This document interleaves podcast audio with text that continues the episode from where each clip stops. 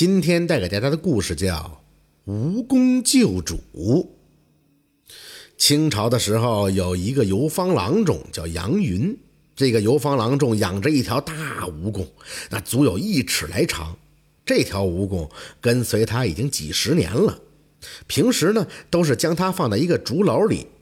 这杨云四处行医时，也要将它背在身上。而郎中呢，擅长使用蜈蚣来治病。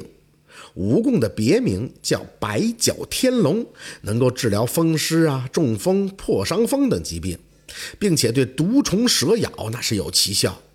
据说呢，他是取了蜈蚣的唾液和尿液来治病的。那这一天呢，杨云行医来到一座大山下，听到后面传来一个姑娘甜甜的声音：“医生，你去哪儿啊？”杨云随口回答道：“呃，我去前面这道观呀。”杨云回头看了看，哎，却没有人。他也没有理会，继续往前走。但是刚走几步，那个声音又响起来了：“医生，你要去哪里呀？”杨云刚要回答，一个男子的声音又传过来：“主人，快走，不要理会，也不要回答。”这杨云感到很是惊恐，于是加快了脚步往前赶去。天色渐渐晚了。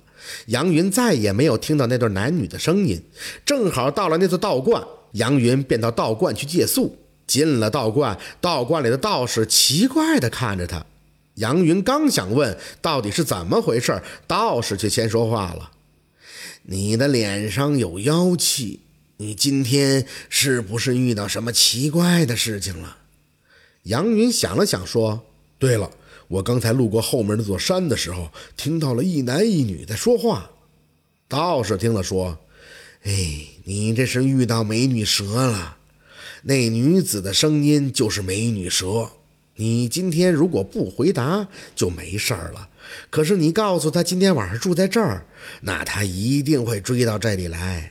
而那男子的声音嘛，应该就是你竹篓里的蜈蚣。”一会儿，你就把竹篓和蜈蚣放在你今天睡觉的床上，然后用棉被盖好，把蚊帐放好。你躲在神台三清像的后边，晚上不要出声。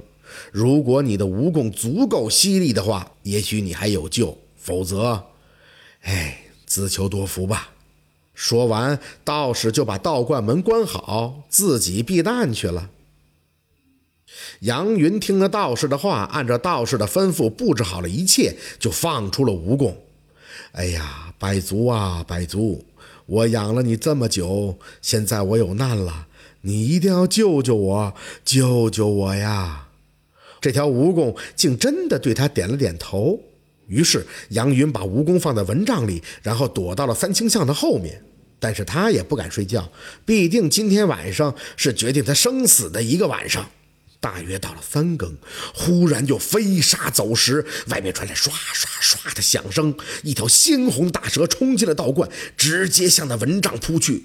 可忽然从蚊帐的上边传来了一个姑娘凄惨的尖叫声，然后就是有东西激烈碰撞的声音。过了好半天才寂静下来。